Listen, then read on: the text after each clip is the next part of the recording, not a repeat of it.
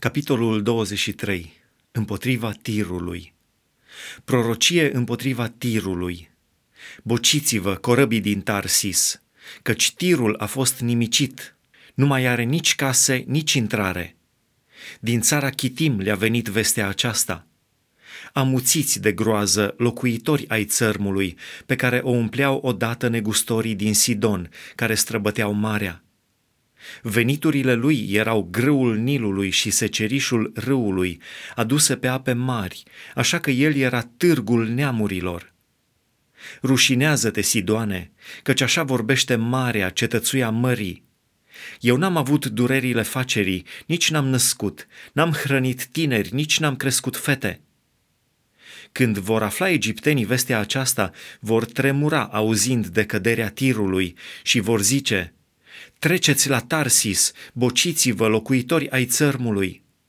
Aceasta este cetatea voastră cea veselă, care avea o obârșie veche și ale cărei picioare o duceau să locuiască departe.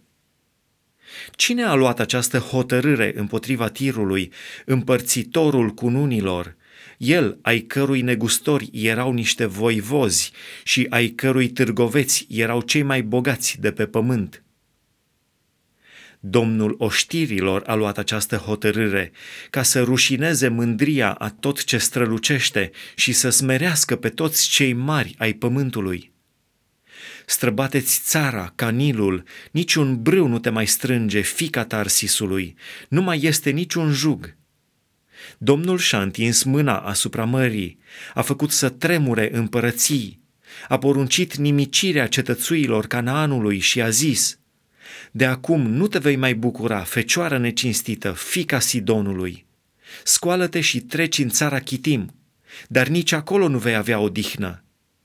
Iacă pe haldei, care nu erau un popor, locuitorii aceștia ai pustiei, cărora asirianul le-a întemeiat o țară, ei înalță turnuri, surpă casele împărătești ale tirului, le prefac în dărâmături.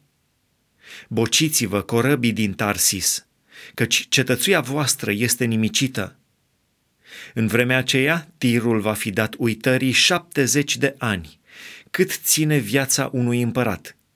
Dar după șaptezeci de ani se va întâmpla tirului ca și curvei despre care vorbește cântecul. Ia arfa și străbate cetatea, curvă dată uitării. Cântă bine, cântă-ți cântecele de mai multe ori, ca iarăși să-și aducă lumea aminte de tine.”